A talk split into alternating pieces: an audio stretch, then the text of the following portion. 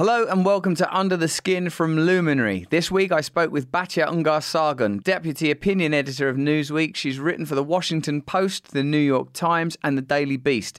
Batya is the author of Bad News How Woke Media is Undermining Democracy.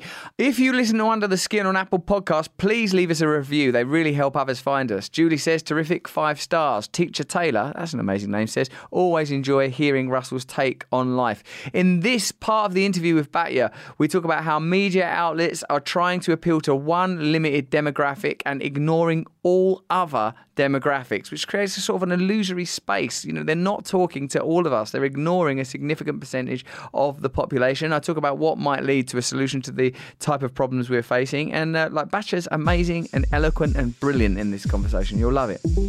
Trying to achieve equality with the annihilation of category is not no, a successful route. Yes, that's, that's, that's exactly right. We're in this era where it turns out we were never the boss. It doesn't look like an ideology.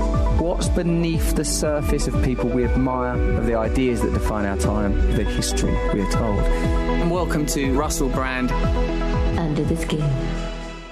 Batya, I think you talk a lot about how um, all news media outlets are trying to appeal to the same limited demographic. Could you tell us a bit about that, please? Yeah, definitely. Um, so, uh, you know, the golden age of American journalism, let's say like, you know, the 18th century, 19th century, and 20th, early 20th century, um, you, you had the, the the media was totally partisan. So this is a thing that I think people people like to complain that our media is partisan. Actually, that it's becoming more like the UK, where every publication has a kind of political bent, and everybody knows what that is, and you get the paper that appeals to you.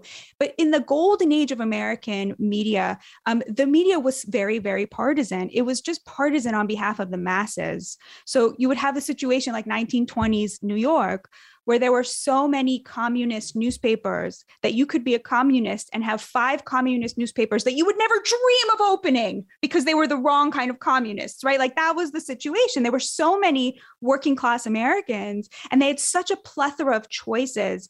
And being journalists, being a journalist, it used to be like this very working class trade, you know, like the kind of person who became a journalist was like actually probably someone like you, the guy sitting in the back of the classroom who can't stop cracking wise, who has like a real way with words and hates authority and like the teacher's constantly kicking him out and like but he's so great. He makes everybody laugh and he feels like it's like yeah that's why I was put in this classroom is to give this teacher a hard time because fuck him. Who gave him power over me right? And he was so anti-authoritarian maybe he had terrible parents that he couldn't go work in the factory because he couldn't listen to directions and he would have been dangerous to everybody around him. So instead of going to the factory like everybody else in his class you know he would become a journalist right? And when he went to be a journalist, he would be introduced to politicians and he would be exactly the same way he was in that classroom. He would think it was his job to defy that authority and demand justice on behalf of the little guy that he lived with, that he still lived in those communities. That was like most of American journalism.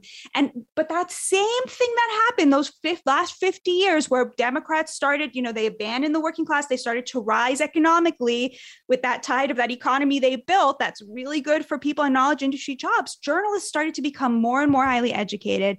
They started to make more and more money. And now they're really in the top 10, but you really have to come from money to even become a journalist here. Actually, in the UK, it's even worse. It's like the top 2% or something. But you have to go to these really fancy schools. You have to take all these unpaid internships. So if you're working your way through college, you can forget about it.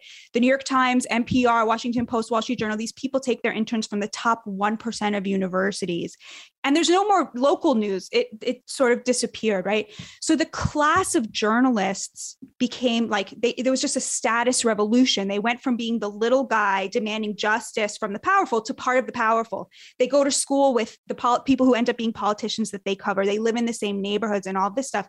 And at the same time the digital media um, it, it, the way that digital media works is um, your, your the way you measure success i mean you know this from your show but is in terms of engagement right how many people were engaged? And you know it's something probably you also have noticed is like the most engaged people are always the most extreme. So if you're the new york times you suddenly have this like overeducated elite class of journalists, but you want to be catering to the kids they went to school with who are now living in the same expensive cities because their data is the data that, you know, matters that they can sell, that they can make a profit off of. Oh, luckily for them, they know exactly how to appeal to them and how to appeal to their emotions because their newsroom is made up of that exact same class.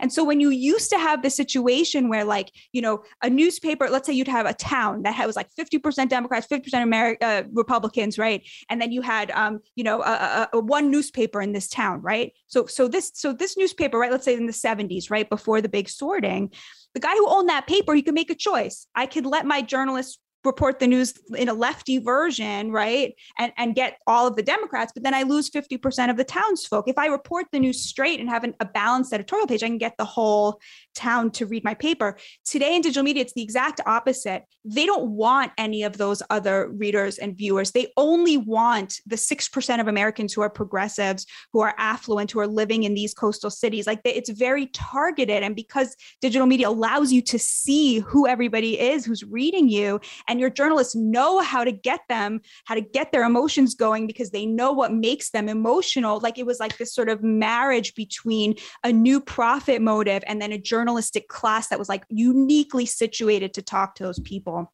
Well, that's fascinating. Thank you.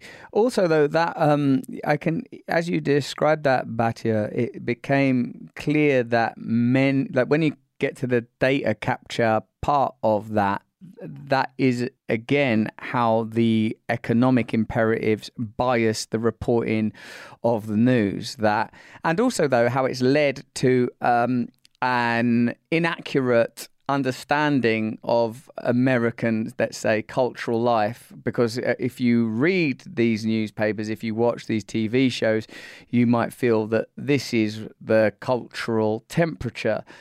But actually, it's a very small subset. So, in a, uh, I suppose that the that what that suggests to me is that there is a as when you talk about latent power that there are that this latent power ultimately is a psychic and spiritual phenomena that you're dealing with the p- energy of individuals the attention of individuals the potential ability of individuals galvanized and motivated by a relevant ideology to transition out of one set of social ideals and into a new set of social ideals. It seems that there's been a sort of a, in a sense, referring to the earlier part of our conversation, a sort of a, a cultural coup in terms of the kind of linguistic alteration and cultural paraphernalia that phatically represents a set of ideals within this sort of like, you know, movement of progressivism. Again, to reiterate, when it comes to actual racial, gender, equality, these are ideas that I'm, I'm of course supporting supportive of, but I've always been cynical about the de- the deployment of these ideas in corporate and media spaces. In the same way that I don't think that Unilever particularly care about green issues and climate change, but that they will utilise these ideas mm, where convenient. When it comes to um, rebooting, re awakening a dormant class that previously had, as you say, five communist newspapers to choose from, and a sort of a somewhat robust social democratic political movement, and you know even media class. Uh, to now uh, a situation where they're uh, unrepresented, ignored, or demonized at best.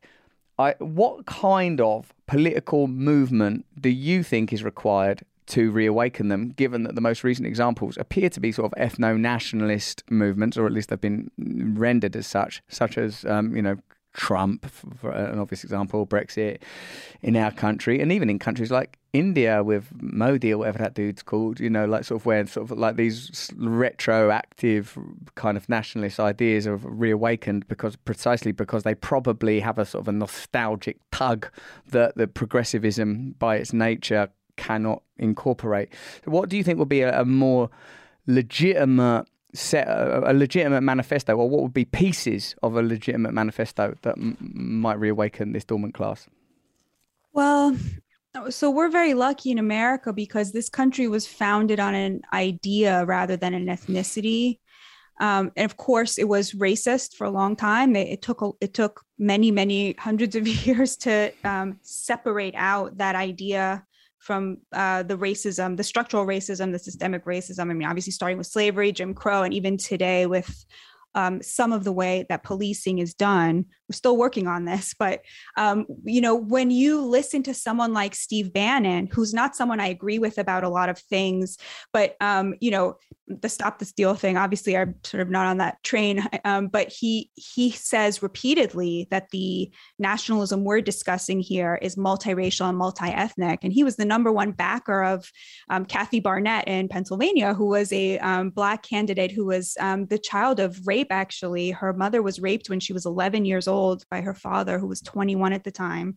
And so she was just a sort of deeply, deeply um, conservative candidate and she saw herself as the true inheritor of the MAGA movement and Steve Bannon was the one who sort of pushed her up there and said this is the real Trump candidate even though Trump had endorsed Dr. Oz so I, I, I see no reason not to believe that the nationalism in that movement to obviously there's racists everywhere, but the nationalism in that movement to me, having spoken to many, many, many people who are in the MAGA camp, it is not racial at all. It's multiracial, but they have a problem with bringing in immigrants to replace them at work, you know, and the left deep called that racist. They called that ethno-nationalist.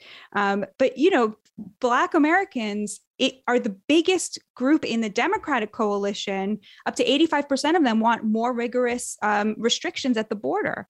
Like to call those people racist to me is uh, fine put me in that camp i'm in that camp. Like whatever 85% of black americans are saying i'm in that camp. And and to so why why did the democrats demonize this sort of opposition to open borders as as racist? Again like it's like i don't think they did that like cynically but at the same time they are the number one consumers of you know unpaid underpaid you know illegal immigrant labor whether it's domestic servants um, 50% of illegal immigrants are employed as domestic servants and that's not you know they're not doing that in middle america right? They're doing that in blue city so again it's like one of these situations that i think they genuinely believe this is a racial justice issue to bring in the poor of other countries. Um, but at the same time they are lining their pockets with this ideology and then they to hide that unconsciously perhaps they demonized people who were saying these people are there you cannot have a wage floor if you have an open border. Like that's just totally obvious right? You know uh, they'll say oh gdp rose you know with with mass immigration. It's like okay gdp for who though? If you're enjoying this join me over at luminary on apple podcasts for the rest of our discussion and for all the latest episodes of under the skin